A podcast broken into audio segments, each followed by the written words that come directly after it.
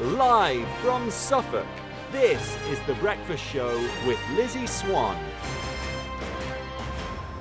Well, good morning, everybody. I'm sorry I'm a couple of minutes late, but I'm here and I'm delighted to be with you. This morning on The Breakfast Show, we are going to be talking about everything behaviour management and everything around that topic. Delighted to be back with you today. Call in, text in, make it your show.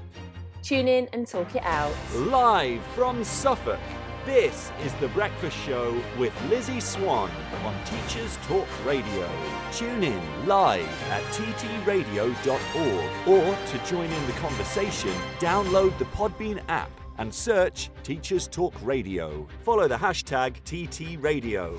Tune in, talk it out with Teachers Talk Radio. Well, good morning, everybody. I'm absolutely delighted to be back, but I have to apologise this morning. I feel like an octopus, absolutely juggling various uh, technical difficulties there. So I apologise, but I'm back and I have to stop apologising. So I apologise that I'm apologising. In today's show, uh, we're going to be talking about one of my favourite topics with one of my favourite people. We're going to be talking to Nikki Cunningham Smith.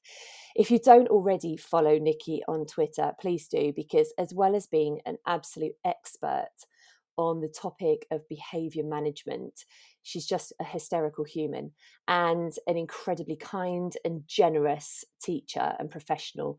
So please do follow Nikki at oh, there's too many underscores, but at underscore Mrs. C underscore S on Twitter. Um, I'll um, share some of the information around Nikki shortly. Uh, but before we go on to talking about behaviour management, because we are going to go there, um, Nikki doesn't hold back on anything. She is isn't isn't afraid to go there. She talks about rows and groups. She goes straight in. We, we you know we ha- we have that conversation we talk about some pretty controversial things. Um, it's quite likely that the conversation is going to go into a two parter, but we want to hear from you too. If there are any scenarios that you want us to give you some support on, please do share them with us. You can share them with us via TT Radio, you can share them with us directly via DM. If you're enjoying any aspects of today's show, please don't forget to hit like because that helps other people find our show and access the support that we provide other professionals within the teaching arena as well. So, how are you? How has your week been? Many people within the teaching profession at the moment, teaching assistants, teachers, leaders, our support staff, are absolutely on their knees at the moment for a variety of reasons. Um, I am at the I'm hoping that I'm at the back end of I'm going to call it the worst cold I've ever had. I'm going to go there and say absolutely. Last week um, it wasn't great, but um, as teachers we power through. Do we wear our colds like badges of honour? I don't know, but we have a really high threshold for colds, don't we? But I'm wondering if after last year and some of us um, teaching from home, whether or not our immune system has shifted slightly and whether or not um, we are actually more immune to some of these colds or whether or not because actually scientifically this it we many of us haven't built up that immune system to colds whether or not actually this year are we more affected? Are our immune systems more shattered because we are our immune systems are lower because our well-being is more affected because scientifically that happens. So um, i'm hearing now from some of our listeners. I do want to know where are you listening? Uh, i'm not going to say i'm not jealous. We've got a listener here in listening already at school in the seychelles. I can't even imagine what that's like, but um, I'm trying to imagine that it's quite different to my experience in Suffolk at the moment. Um, we're just getting a bit of daylight here in Suffolk. Um, so Edward's listening in the Seychelles. We're starting to get um, some questions in. Leanne, thank you so much for your bravery here in sharing a question and a scenario. This is fantastic. We are starting to get some scenarios. Um, and we will address these. If we don't address them live today, um, we will address them either directly with you or we'll talk about them later on at the end of the show. Um, but we will come back to you. But that is one of the scenarios that we want to hear from a defiant four year old who likes the word no a bit too much. Um, they like the word no, or so that'd be fantastic, Leanne, if we can get a bit more information around that scenario. So if they are reacting to the word no, and that is encouraging that behavior, or whether or not when they're hearing the word no, how are they responding? Because that could be a child, are oh, they saying no too much? I understand now. So they're saying no too much. I have to say, as a parent, my daughter's first word was no. And um, eight years later, she's still using it quite confidently. So I understand. So they're coming out. That's something we can absolutely give you some um, ideas around. Um, and if not, we can signpost you to some resources. So, Leanne, it'd be fantastic. We can connect there definitely. Now, before I go on too much, uh, what I want to do is uh, talk to you about Nikki. Um, Nikki Cunningham Smith has uh, started off her career as a teaching assistant. Uh, I don't know if we've got any listeners here today who started off their career as a teaching assistant or have had the privilege um, to spend some of their career um, doing some work experience as a teaching assistant. But I have, um, as a, as I've been a SENCO for about twelve years, and so a lot of my career has been spent working with teaching assistants, and it's the best best time that I can spend is in the classroom working with TAs and, and high level teaching assistants and so on, because you observe so much that you that, that we as teachers miss and you learn so much about behavior management because you pick up on so many nuances of behavior and nikki started her career as a teaching assistant in an inner city school in nottingham and that's where she developed her absolute passion for wanting to work with children and young people with complex behavioural needs. Nikki then trained as an IT and business studies teacher and um, as Nikki explains, actually, she really wanted to um, uh, train as a pastoral teacher. And at that point, there were no roles specified, particularly in most schools, where you could enter school as a pastoral lead or you could enter schools as a um, a pastoral manager. Whereas now there is so, and I love this, there are so many roles that specify behavior manager, not specifically behavior manager, but there are roles that are specifically full time around working with children, around their pastoral needs, and so on. And then Nikki very quickly progressed throughout her career to head of house um, and went on through to working as um, she did her national award in special educational needs, which is a qualification that I've also done. So we share a lot of commonalities there as well. And she has then gone on to work as part of the senior leadership team, working through alternative provision. And she now works in outreach. Um, and she says that her job is to make herself unemployed. And I love this idea. I've worked with lots of people with the same role as Nikki, where they'd say, My job is literally to not be here anymore, because her role is to reduce permanent exclusions. In fact, not to reduce them, but to get rid of permanent exclusions in schools. It's to keep young people and children within mainstream education.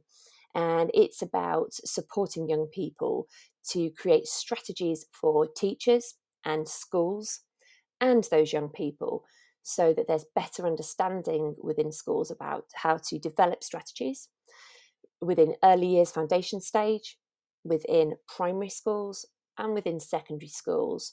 Um, so that we can keep young people um, who are at risk of fixed term and permanent exclusion within mainstream.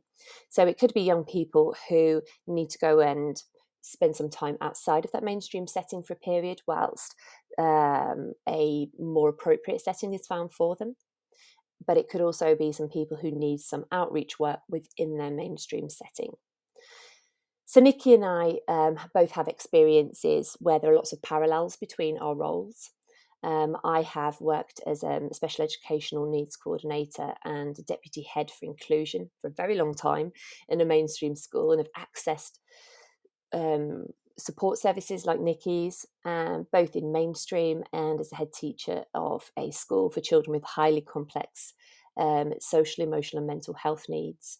And we've both worked across primary and secondary um, school settings as well.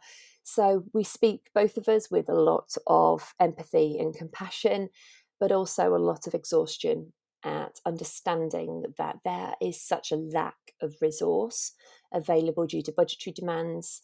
But we both speak as teachers um, who understand that you know we've both stood in front of classrooms of 32 children and in some cases i've stood in front of classrooms of much bigger than that when working in london so we've recorded this session in advance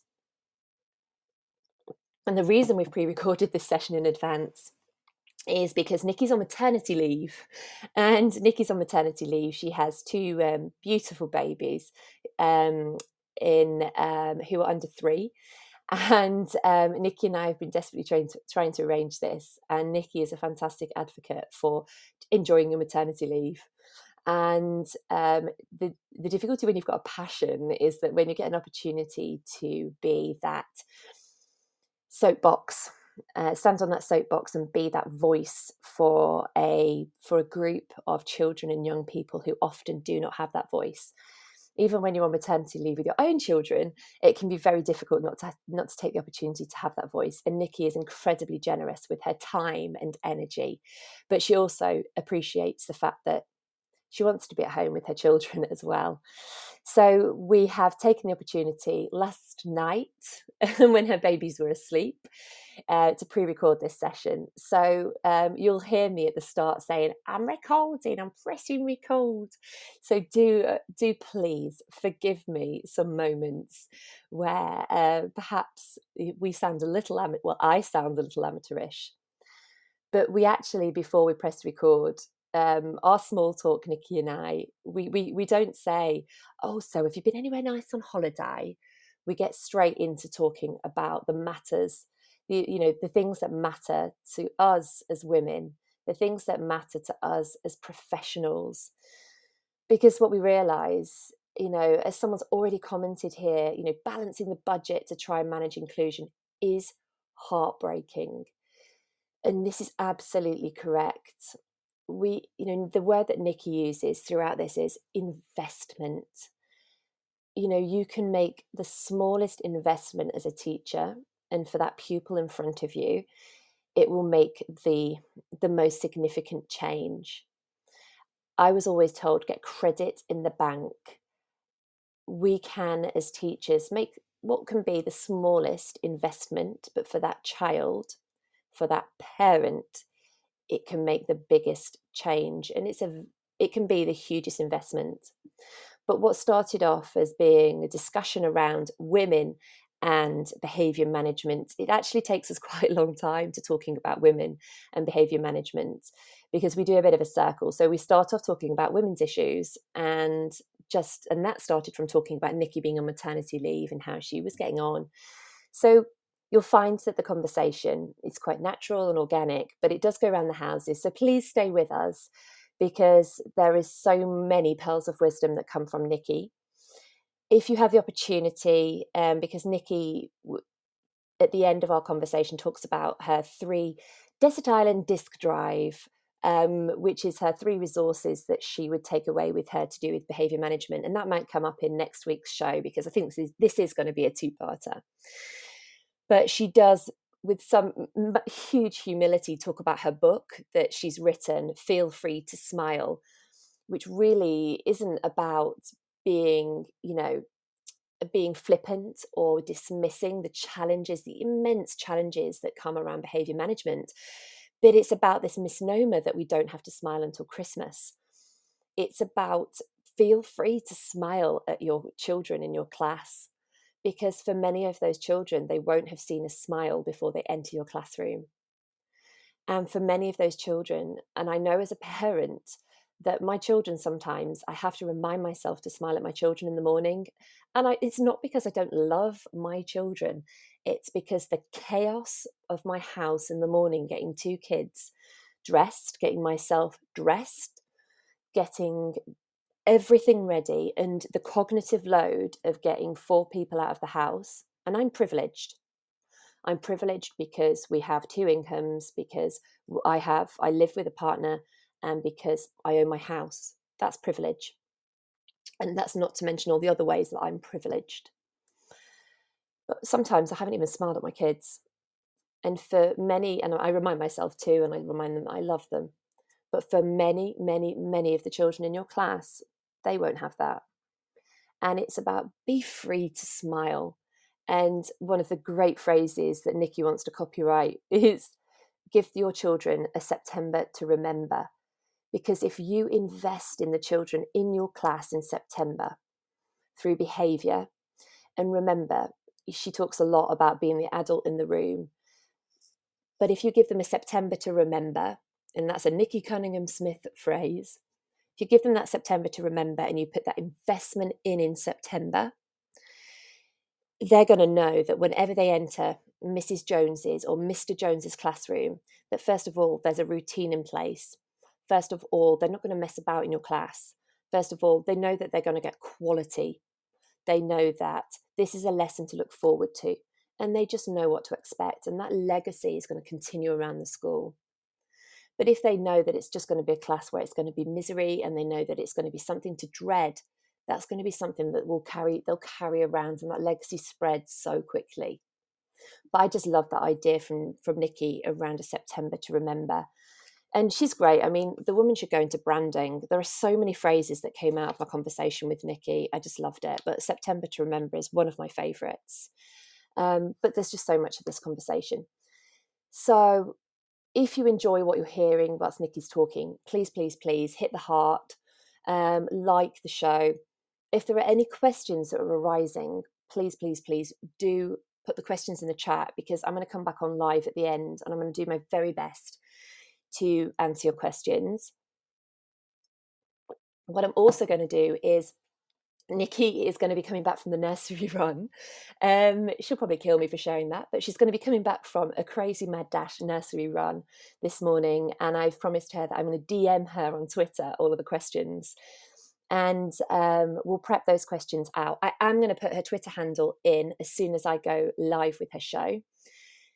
Before I do that, I think it's really important that we hear the news from our area and we listen to some, we'll come back and we'll listen to some news from our sponsors. And then we'll get straight into my chat with Nikki Cunningham Smith. Here is the news from our area. This is Teachers Talk Radio, and this is Teachers Talk Radio News with Megan Goods. This is your latest Teachers Talk radio news.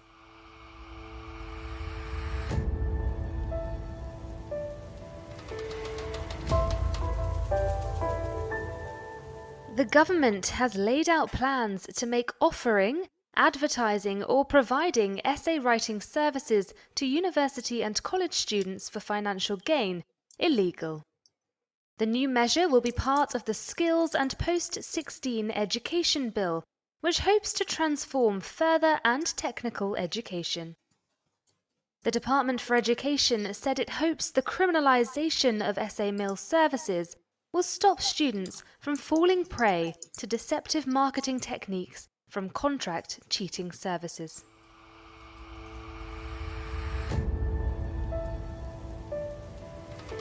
The latest coronavirus figures show that 204,000 students were absent in England last week due to contracting or having close contact with the virus. This equates to 1 in 40 students off school in England, up from 1 in 80 on September the 7th. Teaching unions have called the statistics grim and fear it is the unvaccinated status of the majority of 10 to 19 year olds that is causing the rise. That was your latest Teachers Talk radio news.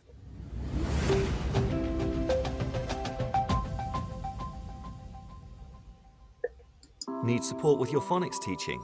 Did you know Oxford University Press now has three DFE validated programs to help you?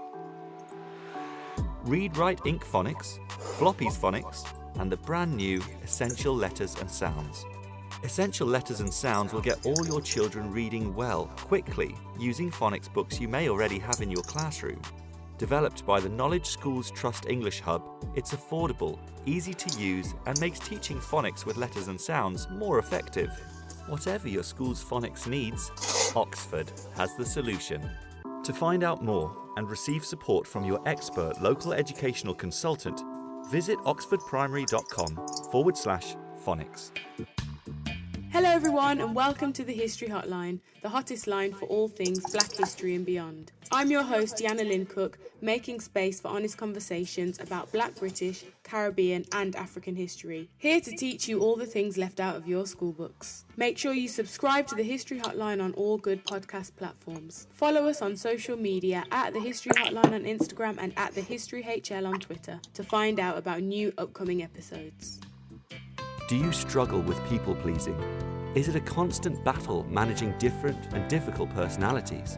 Why not inspire, challenge, and empower your team through the MAL CPD Essential Coaching Skills for School Leaders course? Or gain practical skills to become a strong and compassionate leader through the Assertive Leadership and the Emotionally Intelligent Leader courses?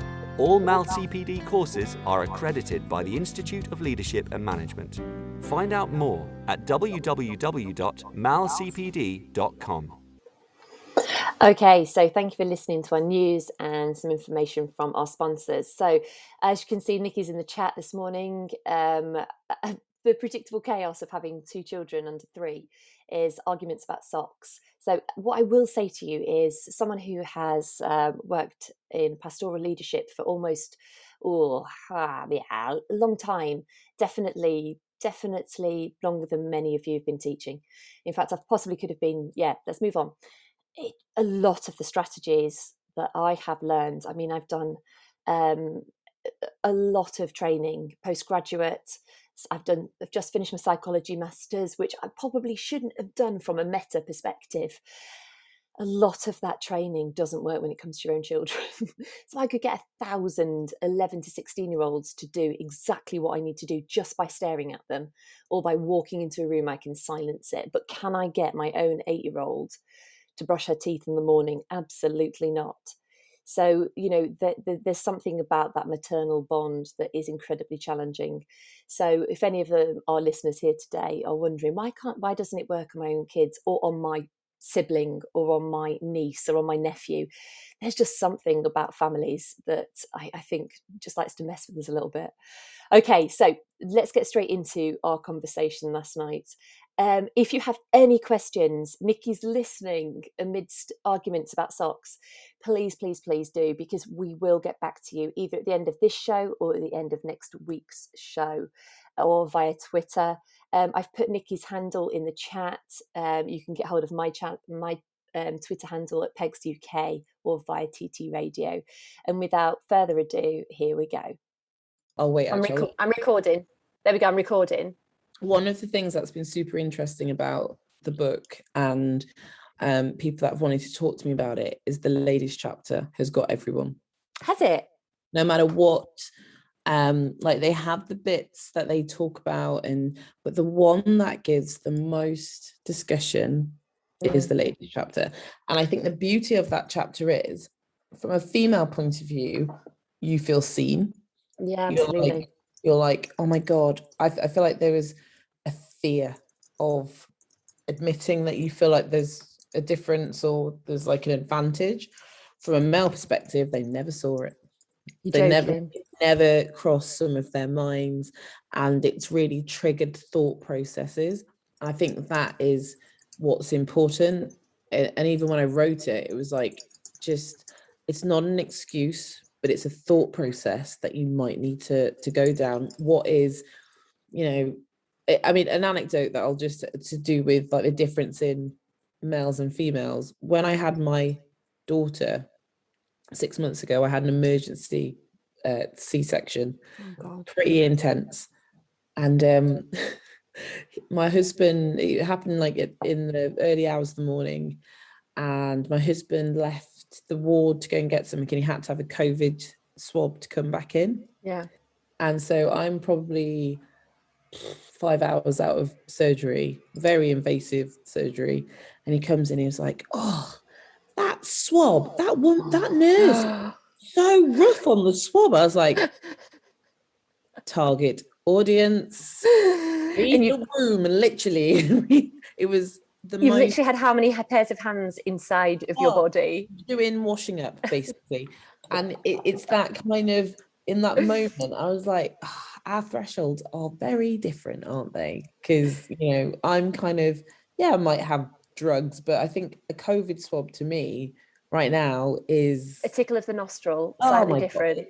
absolutely not even a question and it, it's quite funny because it, it was quite luckily for him i was in a good mood at the time because he could have probably ended up needing the hospital himself if i wasn't in a great place um and it, it's that kind of interesting how people don't maybe come out of their own sphere to see what's going on. And i guess that's why you know we talk about what's going on for a woman at different parts of the of the month when they're teaching. Yeah, I think I, I just wonder, you know, as we've started this conversation, we've talked already just as small talk, we've talked about periods, we've talked about, you know, what it's like on maternity leave as a teacher, that feeling of trying to make the most of maternity leave Yeah.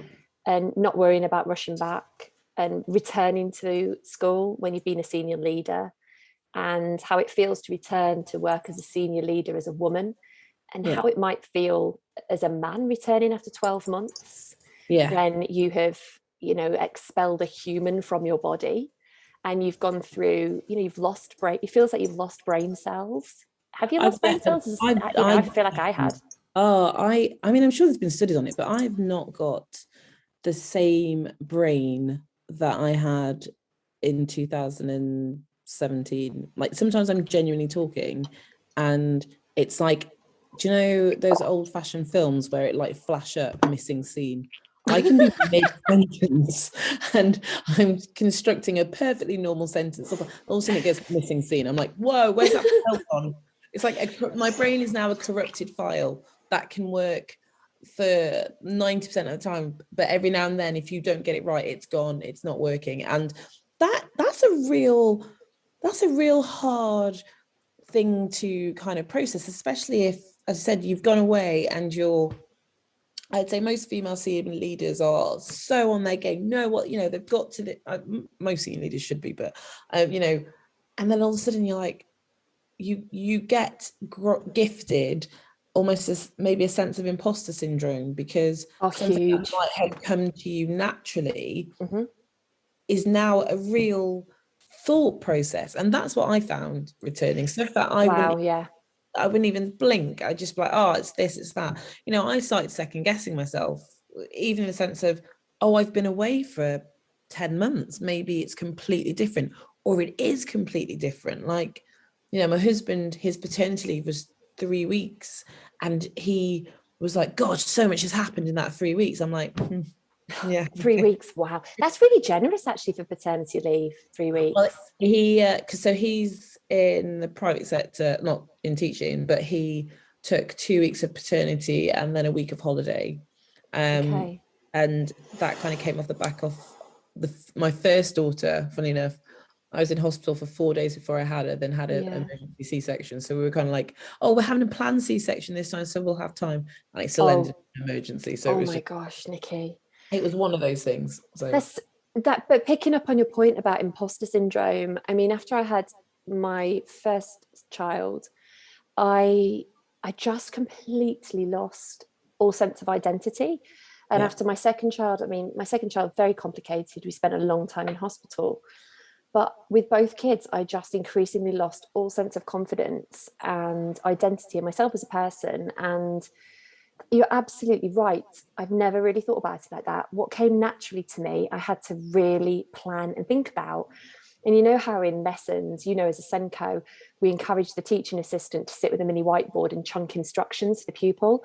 I really need someone to like Oh. sit next to me and chunk instructions because the brain fog is so intense and the exhaustion. And I'm having to work 50% harder just to do what previously would be automated and automatic. And also, the just I would attach an emotional element to so much more than I than I had done previously. But the brain fog, more than anything else, was pretty intense for me um, coming back, and the pressure I put myself under, of feeling like I had to immediately be back to how I was before, I think was was so immense.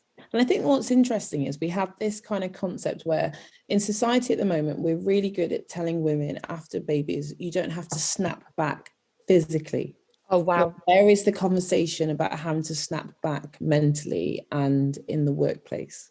I don't think that's something that we're at yet. Wow. And it's so, uh, so this morning I was, um, my daughter, one daughter had to go to nursery, one six months old was at home with me, and I was feeding one whilst plaiting the other's hair. My husband had already been to work, and I actually filmed it um, just to be kind of like, I hope that if if people if if senior leaders get nothing else or if staff I I remember being a trainee teacher and there was this um this mom teacher that used to always shoot off at 3.15 and I remember the little jumped up little shite that I was. At the excuse me shouldn't swear in the morning. This jumped up little so and so that I was thinking that um oh well you know I'm here till six o'clock. Yeah, yeah. shooting off if I saw I guess how old was I at the time? 25 I think. 24 25 year old Nikki now I'd slap her hard.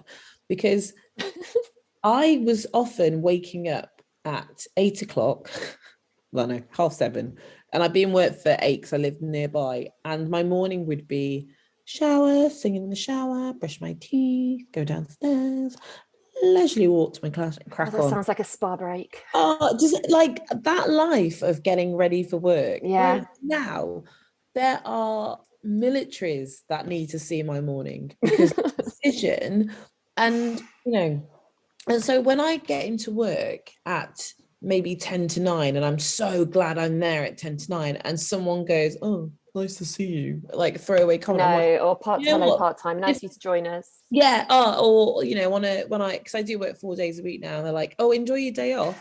It's very yeah, much a that's one of my on. biggest. That's one of my biggest triggers. If someone It's when I easy to be at work. I'm not even joking. I get more hot cups of coffee, more adult conversation, more like it's easy. It's not a day off. It's you a day get off.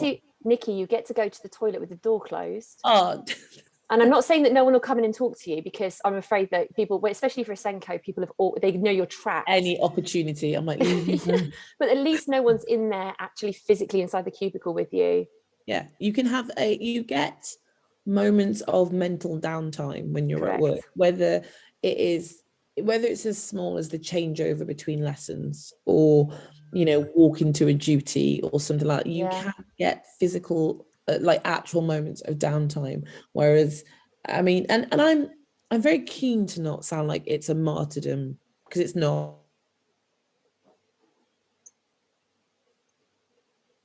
as well because you know i i don't believe that anyone that is a parent um, goes into it light-heartedly regardless of the situation. But it's not to say that when we are there that it isn't hard as anything. So your morning might have been 40 minutes. My morning might have been me having to get back changed because my daughter decided to wipe her nose on my my trousers as i'm walking out the door and mm. having to get her to nursery by 8.30 because if i don't she'll have missed breakfast or her having a meltdown she doesn't want her shoes on or one of them kicking off or someone having an explosion out of their nappies. And then me getting into the car and feeling like the world's worst mom because i've just dumped my kids and basically ran. And maybe i've cried all the way to school because my hormones are mental. I haven't slept last night because they were coughing and waking themselves up and ran out of Calpol and the and the humidifier wasn't working. And then I come through the door and someone goes, Nice to see you. Nice for you to be here. I'm like, But that's exactly it. I used to work with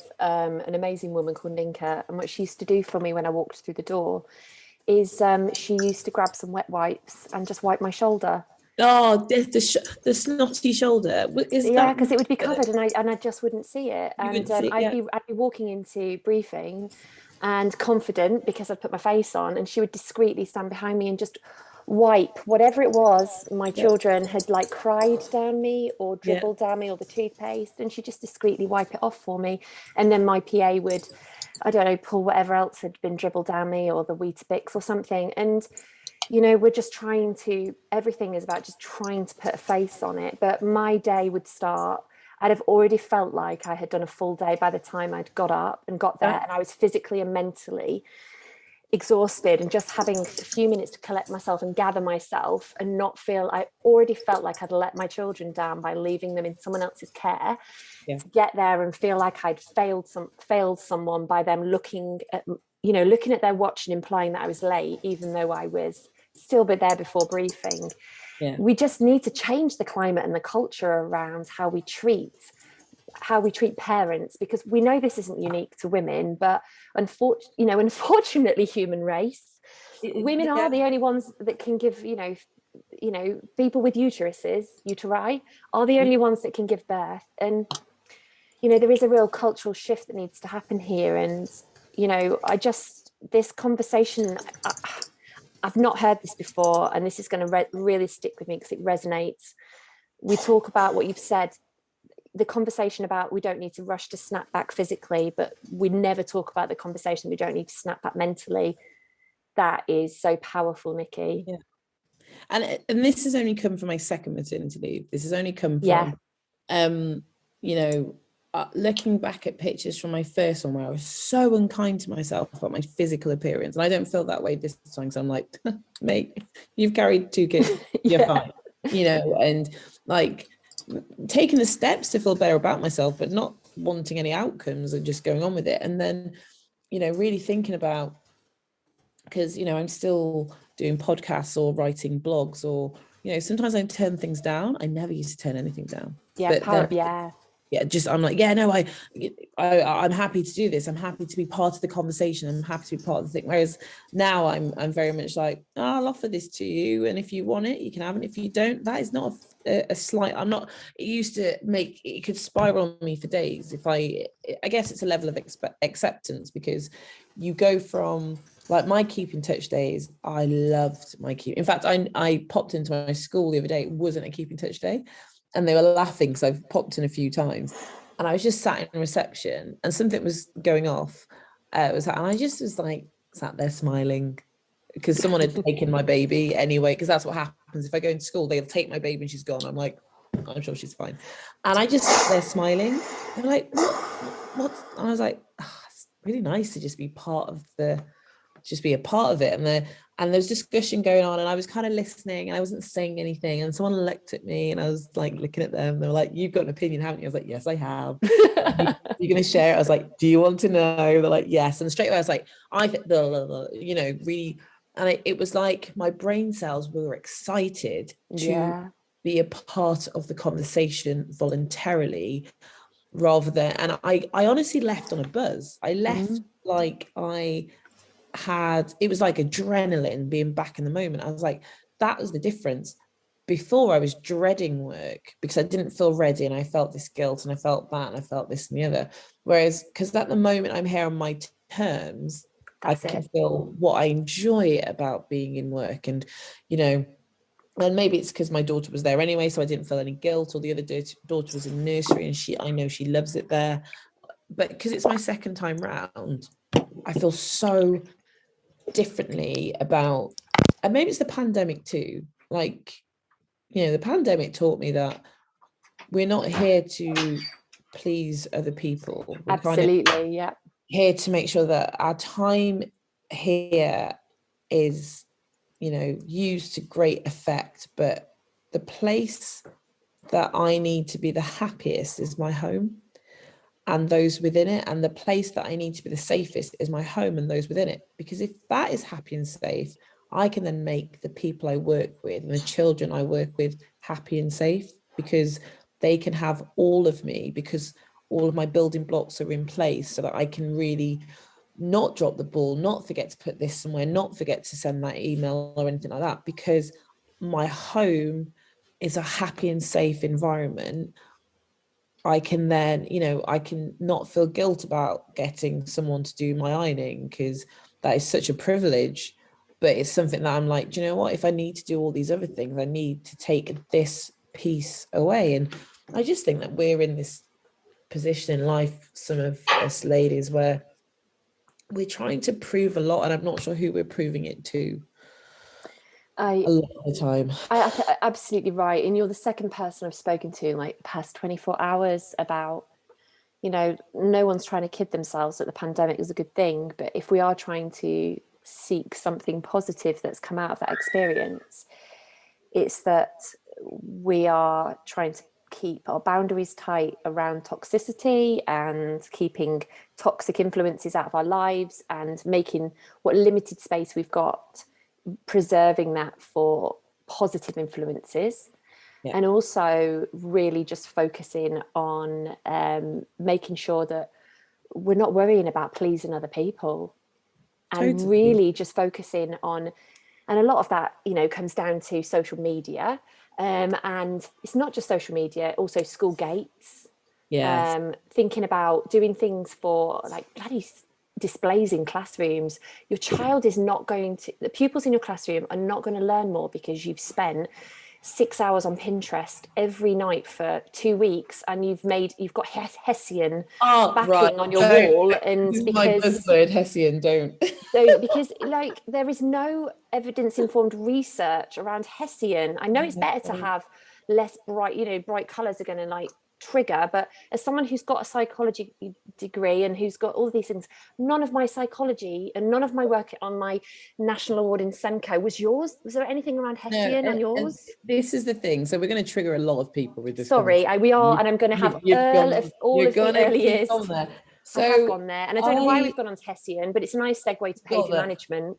So my, I've got a really, really good friend who, uh, that, yeah, early years teacher, and the beauty, the brilliance of our friendship and relationship is we have these wonderful conversations from a early years key stage one two perspective and from a key stage three four five perspective. And it's, it's brilliant conversation. And honestly about in 2016 i got married and we were out for a lunch and i was like what's with hessian What's what's the was it around in was it going on walls in 2016? Yeah, so I remember it because it was around my wedding time. And I said to her, really throwaway comment, I went, I said, I think that the whole Hessian thing has come up because someone got married over the summer and had a, a load of Hessian left over from their wedding. Because if you look back to yeah, because my sister-in-law had it at bunting. They made bunting out of Hessian. It was Hessian. It, that was the thing. Mate, you've got it. And she was like, no, no, it's this, that, and the And I said, right, show me the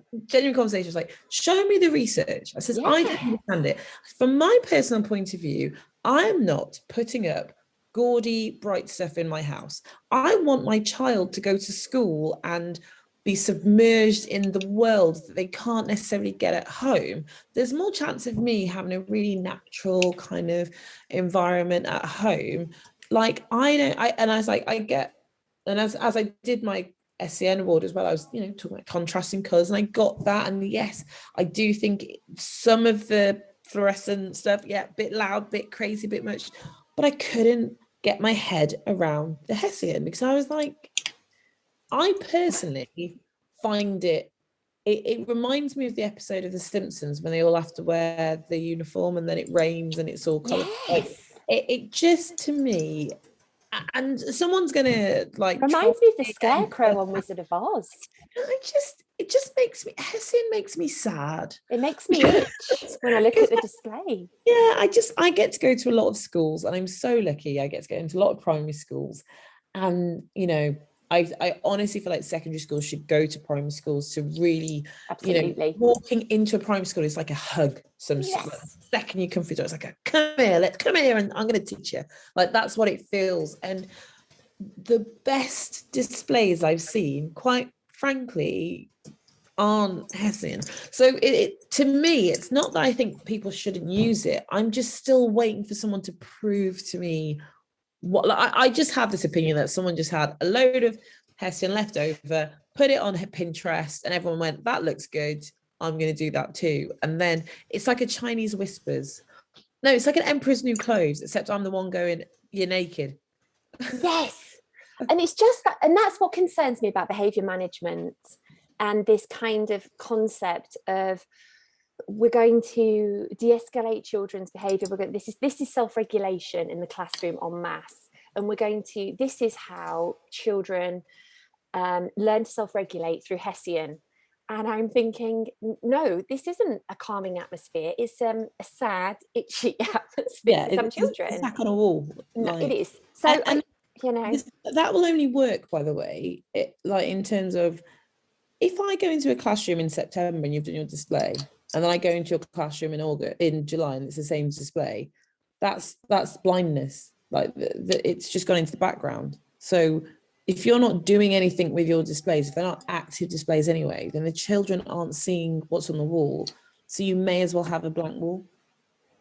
You may as well just not have anything up there. Because I'm sure I remember when I was at school, my English teacher had the same Lord of the Flies poster and and the same Royal Shakespeare Company Romeo and Juliet poster, which I'm sure now as a teacher were just giveaways that he just threw up on the wall but I couldn't tell you any of the information on those posters. I remember the Lord of the Flies with the goggles with flies in it, and the Romeo and Juliet with some ballet shoes. But there's writing on those posters, and I couldn't remember them because they were there when I had him in year seven, and they were there when he left when I was in year 10. It's just, it's the same. And there's lots of research about, uh, I think we're going off at such a tangent, but I love a tangent. I think, I think we, I think you know, you say going into primary school is like having a big hug. I think the next time you and I enter a primary school, it might not be a hug that we're getting now that we're in no. the uh, anti-Hessian group. But I think we've been blacklisted actually. I uh, I think do you know what I'm I'm I just I would love to have somebody explain to me the research around why Hessian is supporting pupils in in any classroom environment. I'm just fascinated by it. I just think uh, as a SENCO, if I was doing an action plan, that isn't something that I would do an action plan, be part of their action plan. And I could see that maybe that would be die, you know, for the non-neurotypical pupil potentially.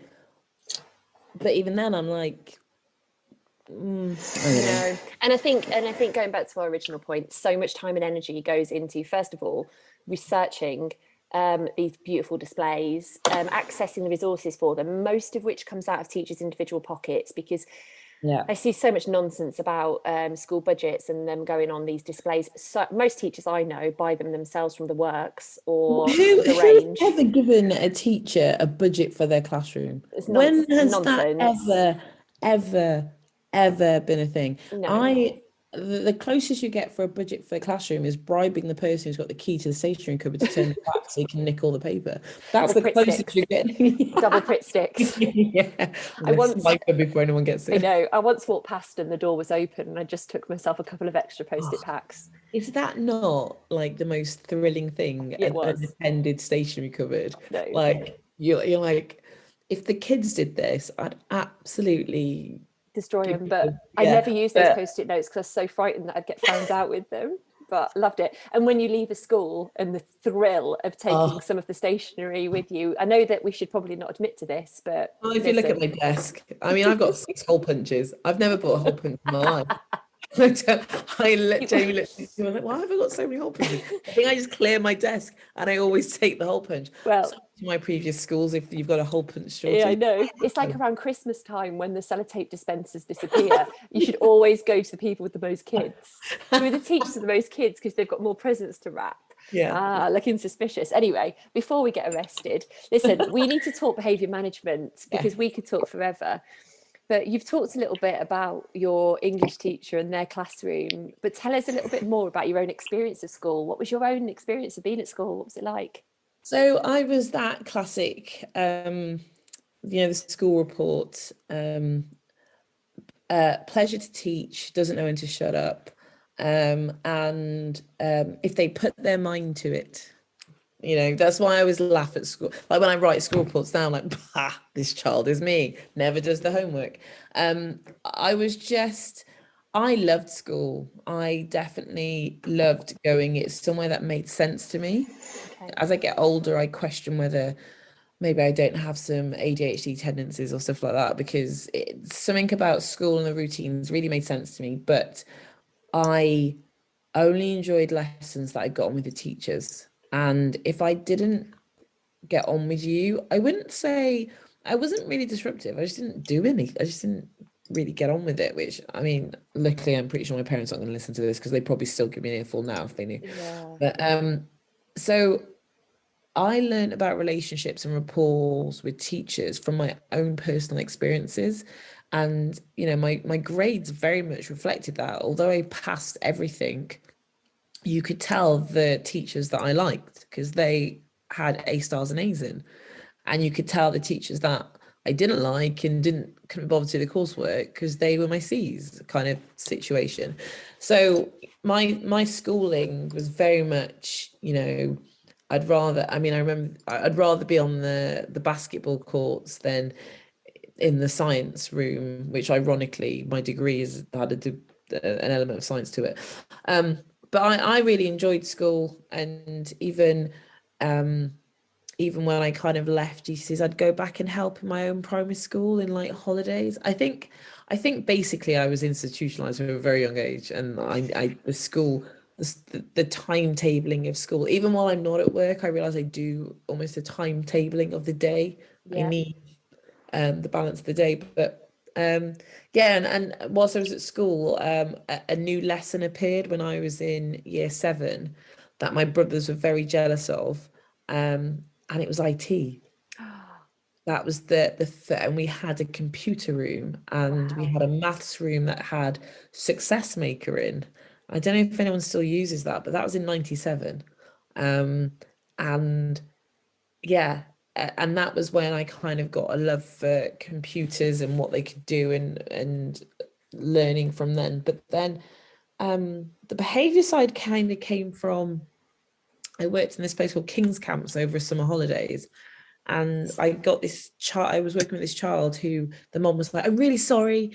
Um, so and so hasn't taken their um, medication today. Oh gosh, like, that's a great like, oh. start. Oh. Every I think lots of teachers have heard that.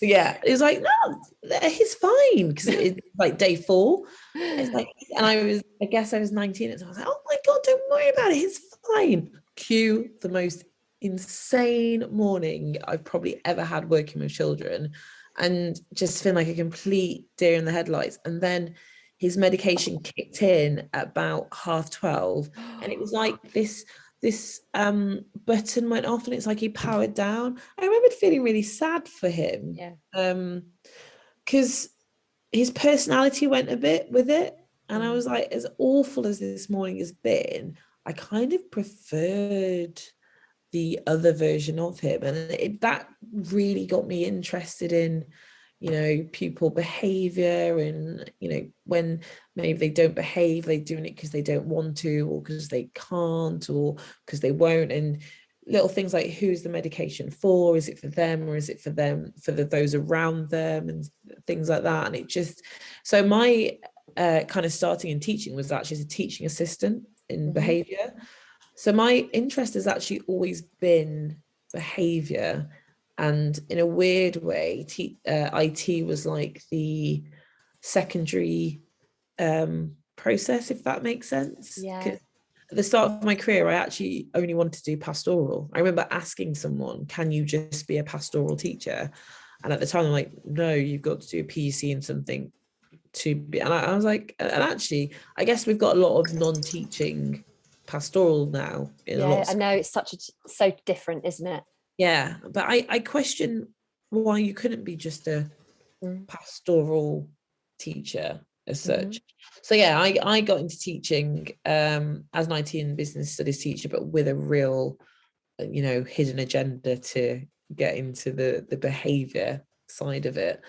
Um and yeah, that's kind of like led to I'd say i I was a head of house out of my NQT year, I was uh, a second department. Then I trained, did my PG, not PG, postgraduate in the SEN Awards, so SENCO, and then assistant head teacher. And now I kind of work in outreach and a pupil referral unit to try and stop pupils getting permanently excluded. That's my job is to make myself redundant, basically. I I'm trying to stop the children of my um, my catchment area, stop them from getting kicked out of schools.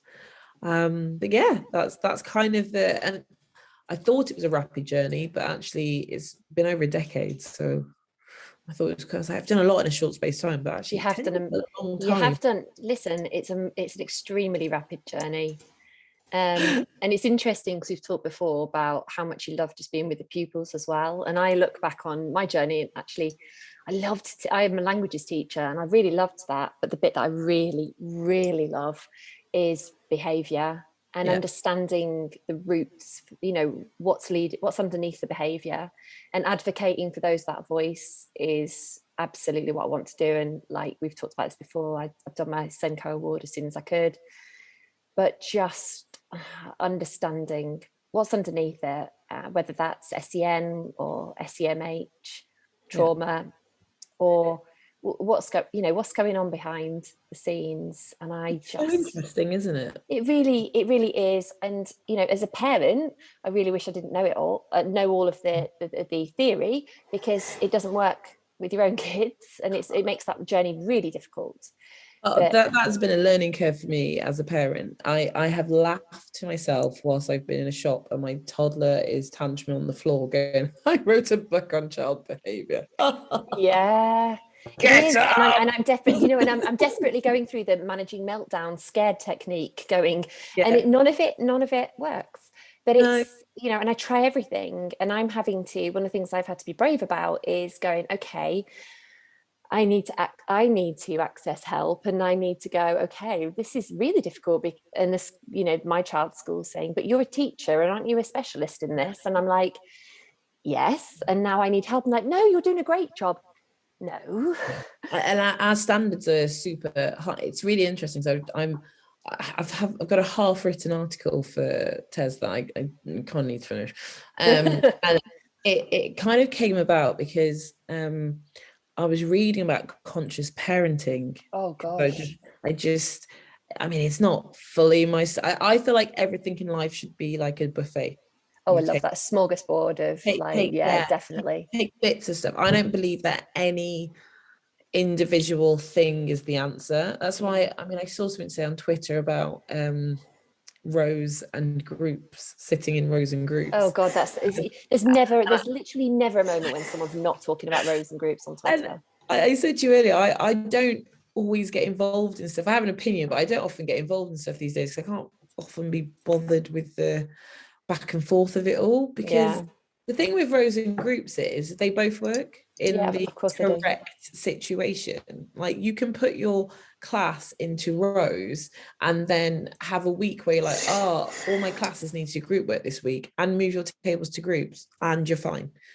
It's like I feel like it's such a big deal that I'm like, is it that big a deal? Like if you like groups, working groups like rows, working rows, work what right, what's right for you. I wouldn't expect an art teacher to work in rows. Like and I also wouldn't expect an IT teacher to be able to work in groups because once your once your class is as, is as it is as an IT teacher, that's what you've got. You're not moving it around. Um, so when I was kind of looking at conscious parenting, because I was just like, ah, this my child is. I mean, ironically, in hindsight, it's because she just had a sister. That's why I know, was... but hindsight's brilliant, isn't it? Oh, hindsight is just wonderful. At the time, like, oh, I've lost my my my daughter's just changed. Yeah, she's just had it. Her world has been shattered. Um, but I was reading up on it, and I was like, some of these concepts are interesting in terms of teaching, um, only in the sense of, and but you could take it too far. This is what I'm saying. You take little nibbles of everything, but in the sense of when you look at um, rapport and how you get rapport. It's a lot to do with relationship building, understanding, taking the time to listen. The problem we have as teachers is, and sometimes we only have 55 minutes, or if we're a primary teacher, we have a whole day, but we haven't got the time to be derailed by the children because ultimately we have a curriculum that we need to deliver to get there to progress them through. But it was really interesting, um, kind of some of those conscious parenting, like sometimes when maybe a member of staff has gone, so and so has absolutely destroyed my lesson, I feel like going, you know what? They dropped off three of their brothers and sisters to school this morning. Mm-hmm. I'm pretty sure they didn't have a coat on, and uh, their mom.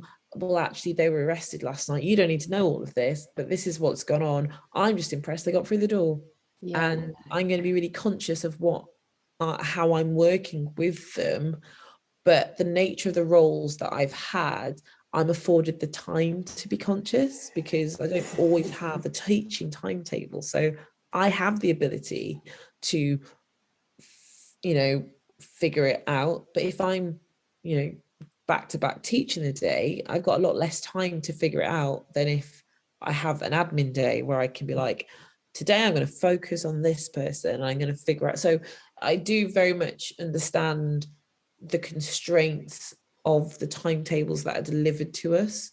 And um, I think that's what's really interesting in the sense of sometimes I think we think one size fits all without really considering there's so much more to, you know, someone's like, it's a zero tolerance school. That's what we do. That's how it works. Oh, okay.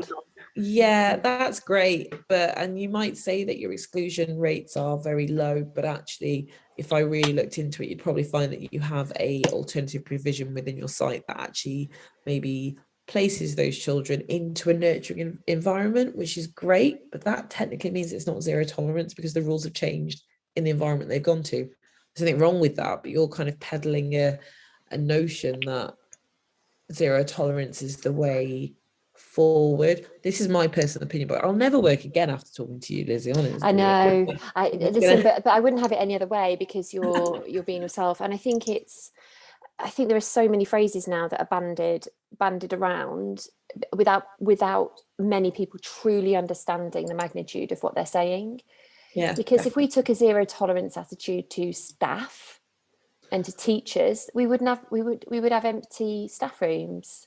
Yeah, and we just need to be very cautious about how we treat people within within in a humane way, really. I think the other thing is is that whilst I believe that schools is very much about delivering topics and delivering curriculums, you teach me a teacher that isn't trying to mold our next our, you know our little humans into the next society it's such a huge responsibility and you know i know for a fact that if i my my daughter's got a killer frown she's got a frown I'm like where on earth you got that frown for then i catch myself in the mirror i'm like oh she's she's learned that from me not not because i've been angry or anything like that but because my because I can't remember anything at the moment. I'm constantly maybe frowning just to like what why am I in this room? Like what's what's going on? So if we're kind of modeling a zero tolerance, no empathy, no chance kind of situation, how what are we what are we producing? What's going to come out of this if there's no patience, no time, no thoughts other than it's my way or the highway? I don't know. I know, and I th- and I think for for people listening, because I know it will spark a big debate. I think it's I think it's really important to be clear that we're not having conversations here about extreme incidents or attacks on staff, or no. we're not talking about um, weapons. We're talking about pupils who are, like you've described, pupils who are turning up to lessons or school late in the morning, pupils who are turning up, as you've described in a certain way and a, a teacher saying oh they've destroyed my lesson in terms of that it's about how we the language that we're using it's about how we are interacting and um, a colleague of mine andy samways always uses the phrase from dr karen Treisman, where she says every interaction is an intervention yeah and we have to consider how we how we ourselves as adults would like to be spoken to yeah. and how we want to be supported. And I always think actually, I remember some an old head teacher of mine was just imagine you've got a video camera on your shoulder at all times. Or yeah. imagine that the parent is earwigging on the way that you're speaking to that child. And would you continue to speak to that child in that way if that parent was earwigging? Totally. I mean, I've had a conversation before with uh, a member of staff. I'm not going to say which school it was at to keep it all jumbled up, but I actually had to say who was the adult in that interaction yeah. because sometimes we forget that we're the adult. And i was like you had about three opportunities to maybe have diffused that even just by saying i'll talk to you later. Um because sometimes especially if they're teenagers they don't have that skill. No. And, and actually we don't dedicate time in our curriculum to teach those skills really. Um and that's what i find because I know they're controversial thing, I guess. I I don't not that doesn't make sense. I don't not believe in permanent exclusions. That doesn't make any sense. I believe that the the right situation sometimes that people isn't in the right place and that can come from needing the correct support. You know, I've been in meetings where I'm like, you know what? I think it's best you come away from this school and work with us and we get you to the right place. And I think that's the sometimes people are so focused on you're either pro this or against this and that is it. And i'm like mm, i don't i feel like i feel like behavior is a spectrum. I feel like there's absolutely situations and times where you have to be like no absolutely not not acceptable. We're not standing for this blah blah. But there's times that you need to be able to you know work through. i just think it's such a spectrum and i i personally believe that there is no individual answer to everything. Everything needs to be triaged on an individual basis for you to get the real understanding and picture of a situation. So when people like saying, you know, no rows, no groups, no no permanent exclusion, no uh, definite exclusions, no exclusions, I'm like, it's not, it's just not that clear cut. I don't think. Even when we think about the demographics of schools and where schools are, you know, uh, a school maybe in a very rural area, mm-hmm. it would be absolutely catastrophic to permanently exclude because the next school could be, you could end up with a school refusal because the next school is Oh yeah, well, that, miles away. That's my area is is rural, and what you've described is exactly what happens. Yeah, so you know it's not the same then potentially if you're super in a city and there are 20 schools within, and actually that child probably will cycle through those schools really easily because they all talk and they all go. It's just, I just think that sometimes it's not as clear cut, and I think that's why I wrote this book as well, in the sense of it was a real frustration of mine about people leaving teaching. Yeah. And I felt I, have got some great, I know some great people who I wish they were still in teaching for the kids' perspective because they were just amazing. And it was such a shame. And from someone who has gone to different schools every three or four years, which I don't think is a negative thing. Some people do see it as a negative, but I personally don't. Um, some of the schools are great and some of them weren't. And it's finding that right placement for me. And I think that's the danger sometimes is that if we don't, if we're not in a place that aligns with us, we think that it's teaching and it's it's not necessarily teaching. You know, I've worked in a city, rural, local authority, county council. The only thing, the only uh, sector I've not worked in, I would like to work in just to finish it all up, is the private sector. I haven't actually worked in the private sector, but I wouldn't have a problem. I'm just interested. Well, mm. that's not true. I work with a school that is a, a boarding school currently. So I guess yeah. But anyway, um, sorry, I'm rambling. No, you're not rambling. Oh, I'm loving it. I could listen to you all night. I'm gonna get you on an audiobook. Tell me about you're talking about your your experience teaching. Tell me about your the, the training that you had um, as an as a in your early career when you were an early career teacher in NQT because the way that the, the I'm a visiting fellow for Ambition Institute, and the way that they've structured their training, they've put behaviour as the first strand that yeah. they are focusing on because you know the way that they their researchers and the way they've structured the program, they feel that behaviour is the area that early career teachers will need and understandably the most support with first. Yeah. Tell us about your experience of training when you were an NQT or an early career teacher, as it's now known. So, really interestingly, another reason I am interested in this area is because when I became, when I got onto my, uh, it was a SCITT that I got onto, and SCITTs are more, they're school centered, uh, and I, it was brilliant. This isn't me knocking the the situation at all. However, when they allocated the schools, um, the leader of the SCITT said to me, We've looked at your background and we can see that you used to be a behavior TA. So we're going to give you the, the, the school with the worst behavior. Oh, Brill. And I remember thinking at the time, well, if you can see that I've got it in my background, shouldn't you give me a school that I could learn something new in rather yeah. than go and do something that I already know. Wouldn't this be beneficial for someone to, to learn? It's a learning opportunity. Like it wasn't a learning opportunity to me because it's like, yeah, you're right, I haven't done this. And I'm not there to to do a job as such, I'm there to train. so on top of that, I was like, oh, so you know what what training am I going to have? And they're like, oh no, you just gonna go there. And within um I think within two weeks, Ofsted came to this school as oh. well. And then Ofsted came to the training provider a few weeks later.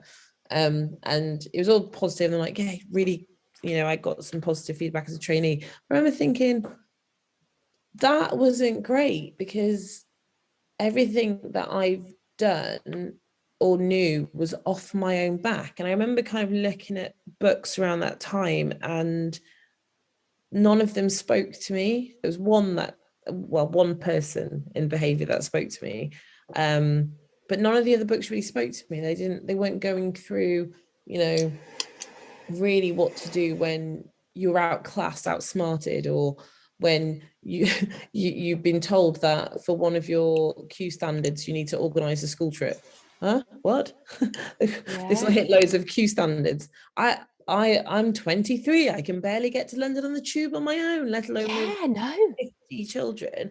And you know i even saw the other day someone on twitter being like i've got a school trip. Ah and it's like no one is talking about what really faces early career teachers. I feel like people are talking more about um maybe as time goes on or things that are really intense but like those little things like you've embarrassed yourself. You've you've you know you've absolutely ballsed up your observation or you've embarrassed yourself or you've just done something daft. Like why aren't we talking about the things that are happening? And it's because usually the answer for early career teachers is oh go and watch so and so they're oh, really oh, experienced. Go and watch them.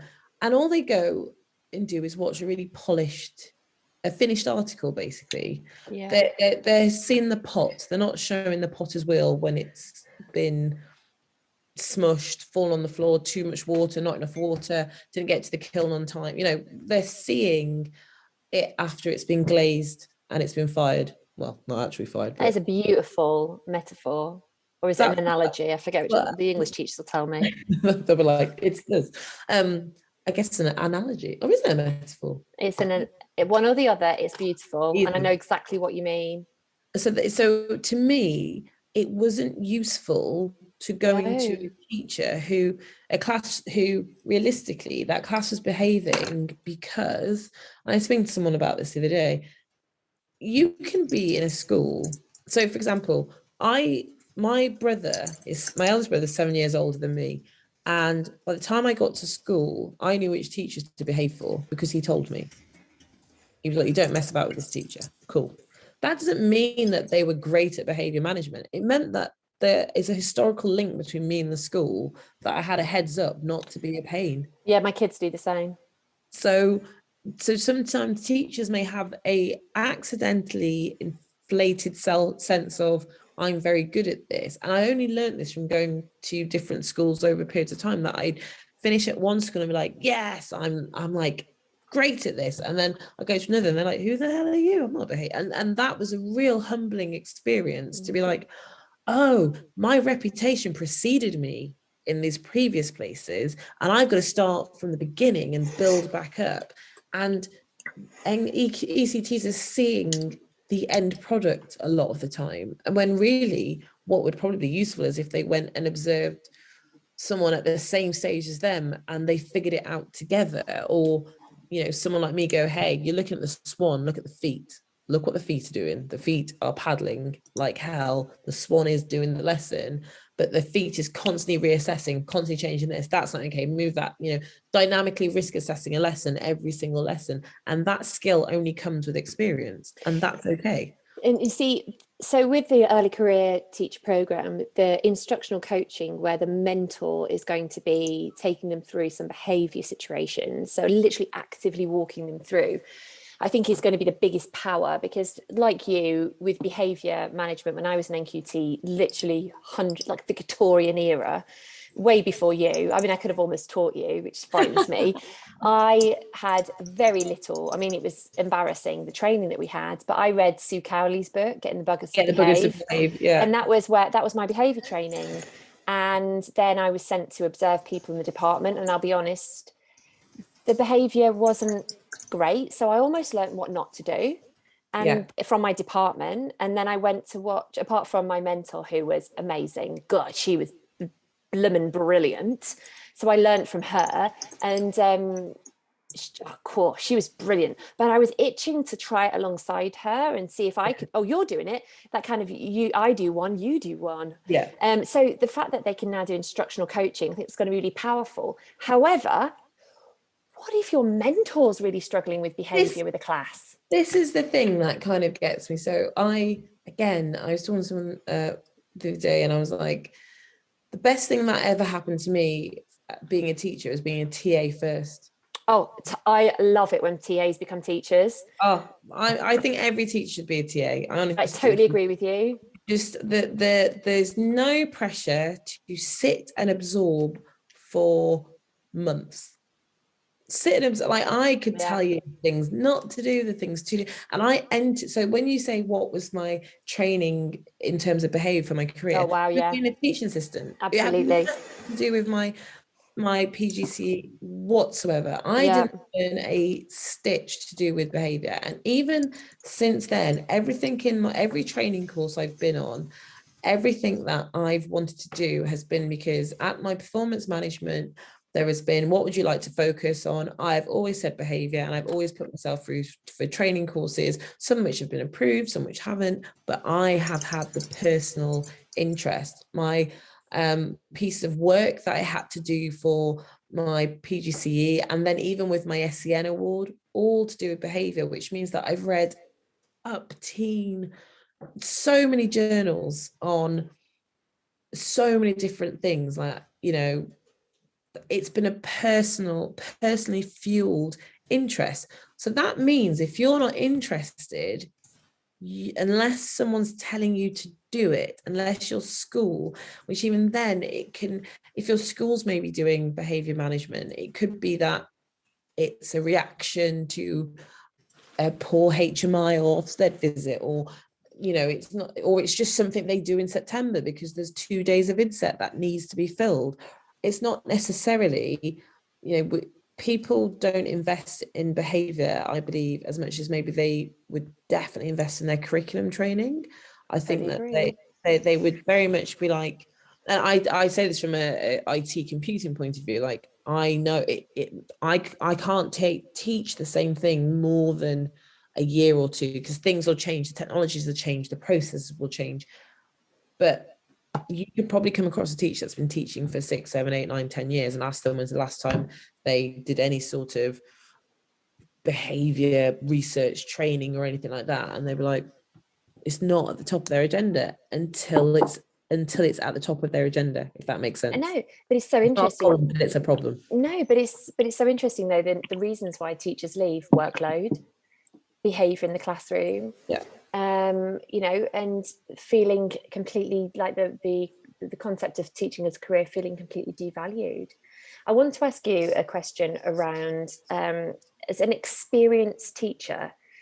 uh, If an experienced teacher comes to you, what advice might you give them if they say they're feeling they get no respect from their pupils?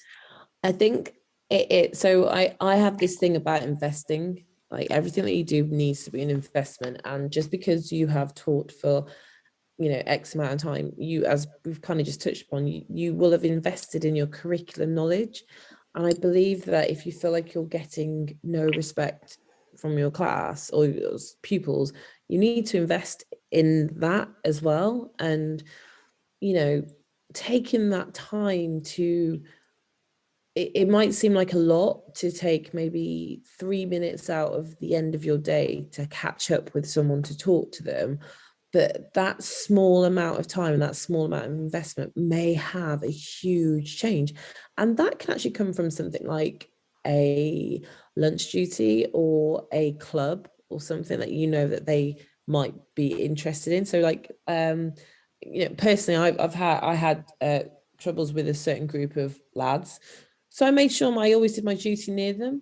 And at first, they thought it's because I was on them, on their case. But as time got on, we, you know, I'd be able to crack a joke with them. Oh, who sprayed all that Lynx? You know, or, you know, um, hear what football just hear them talk you know overhear their conversations and be able to just have a quick oh yeah i saw that forest didn't do so well at the weekend blah blah or they did great you know those little those little pockets of investment of going actually i'm going to take my cup of tea outside and i'm going to stand here and just you know pass them the ball back to them. Yes i'm pretty sure the first few shots that were aiming for me but eventually you know and i just think that it that real ability to park your park your ego and invest in them and just be like okay this this investment's going to be more powerful and more useful if i just take the time to figure you know get them on side. I don't i don't mean like you know buying them things or anything like that that's not okay but just that sense of i exist outside of the classroom and if we can get on side together you will enjoy my lessons way more and i will enjoy the lessons with you way more. So i think that's the, the advice i would give. It it's just being willing to invest because we are so busy as teachers like mm. so busy and you know i totally appreciate it but sometimes i think we don't think about how we can be clever with our time yeah i agree if you don't invest in the beginning and I've said this to several people, and I talk about this. I, I kind of have coined this phrase as September to remember, where you put your investment in September, you you get those routines, those rules, that time with that pupil, because you shouldn't still be battling in April. And if you can just really invest your time at the, the beginning of your time with them, then the muscle memory is there, the thought process there. You're not having to have the same repetitive conversations with them because you've already done it all. So, yeah, I think it's just find a way to invest in them to let them know that, yes, you do.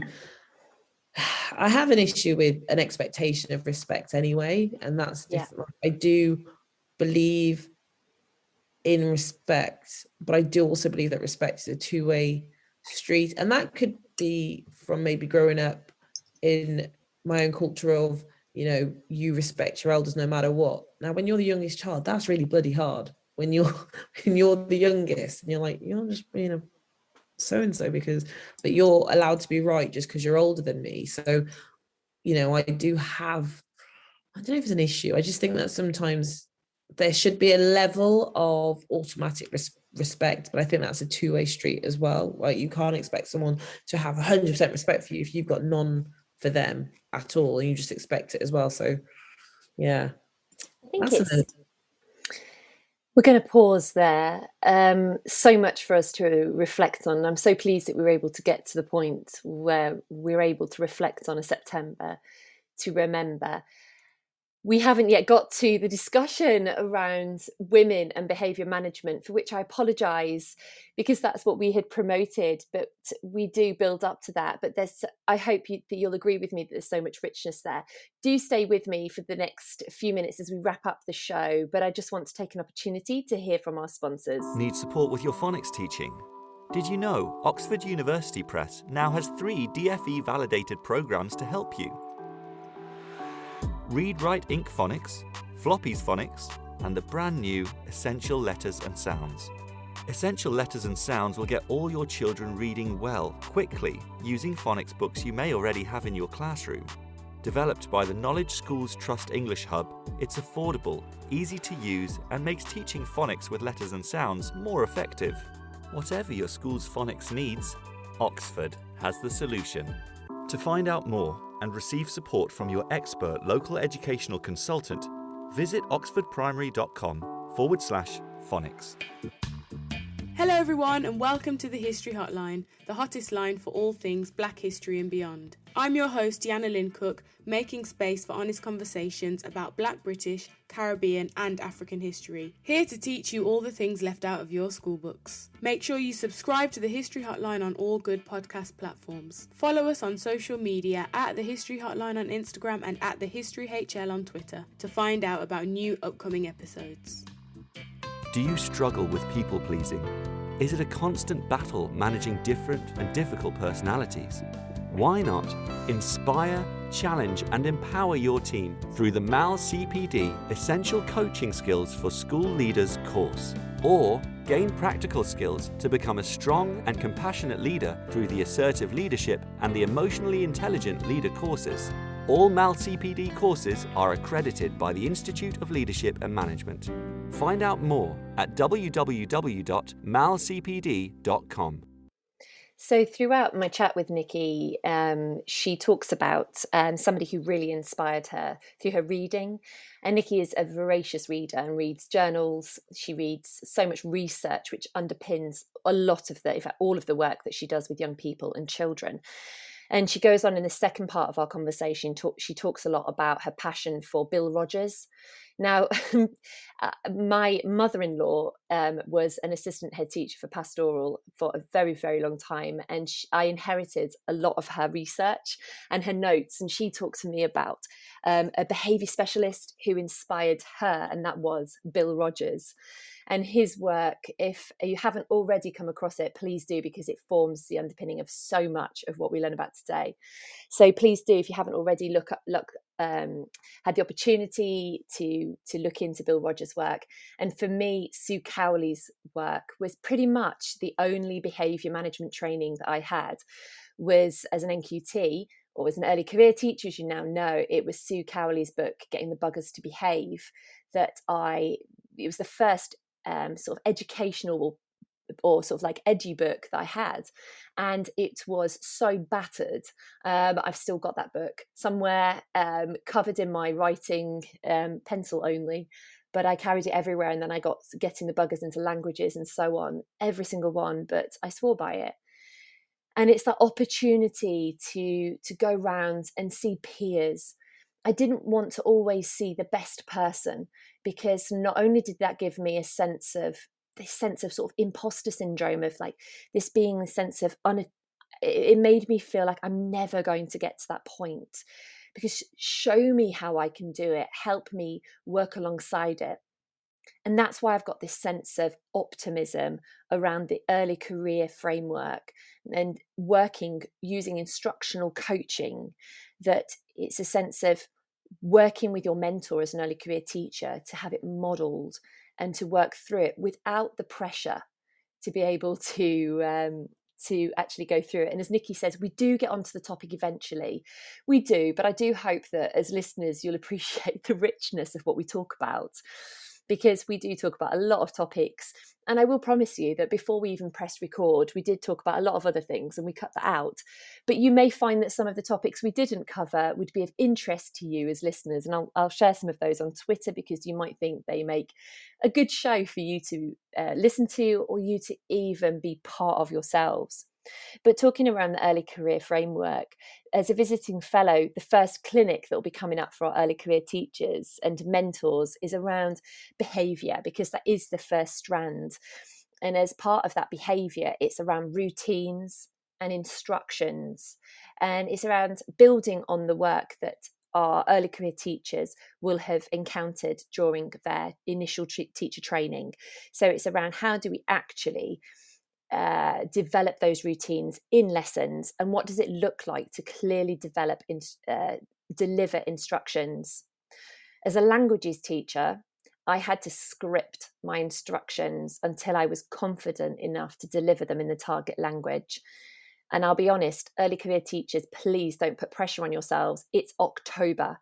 It took me months if not i mean i've I've got a hazy memory because, like I joke about, it was the Victorian era. I'm pretty sure we were using slate and chalk. But it took me a considerable amount of time to be in a position where I had the confidence not to have that script in front of me. And still, I would have it. I mean, I was using hmm, I was using an overhead projector and acetates when I started teaching, and I would have my scripts printed out in front of me. And when we eventually got PowerPoints, I would have my scripts on the PowerPoint in front of me. We all find ways to build our confidence. And one of the things we talk about is we are, as teachers, performers.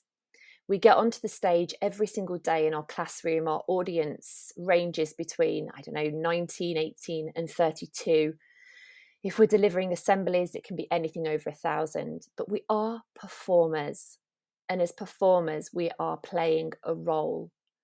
And remember, when you step out onto that stage today, you're playing a role. So put on your costume. And as you put on your costume and you adopt that character, consider it as you are there as that character. And that is your battle armor in a sense that you can't take things personally because those pupils don't know you personally. They know the character in front of them. And that has always afforded me an element of protection in terms of behavior management. And we go on to talk about that a little bit more. But remember, you are there as a performer, that is your stage, that is your environment. And Nikki and I do talk about that in a lot more detail. We particularly do talk about what it's like to be on that stage, to be in that environment as a woman, and there are many, many other minority groups that experience pressures and experience similar vulnerabilities. Our discussion does focus on the vulnerabilities of women teachers, and that's something we talk about. So please, before next week's show, if you do have any opinions around that, any questions, DM Nikki or tweet Nikki, tweet me, please do share them because we have some experiences of our own around clothing, around makeup, around advice we've been given as women around how to manage behavior that is specific to women. So if you have heard it, um, advice, if you've been given it, please share it. We'd really like to hear it. And to the listeners that have requested advice and support, we hear you we will be in touch with you directly today. And Nikki is going to be available to come onto the call live next week. So there'll be opportunity for more live discussion. Um, and apologies that we haven't had that opportunity today. And to all our teachers and teaching assistants and to all our colleagues working in education, I wish you a happy day. I wish you opportunity to take a deep breath I wish you an opportunity to have some time to reflect and to savour the positive experiences that you have with your pupils and with your colleagues today. Have a fantastic day and huge thanks to my very special guest, Nikki Cunningham Smith. Thanks to all. Bye bye.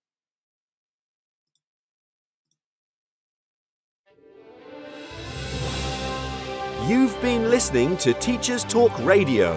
Tune in live and listen back at ttradio.org. We look forward to hearing from you next time on Teachers Talk Radio.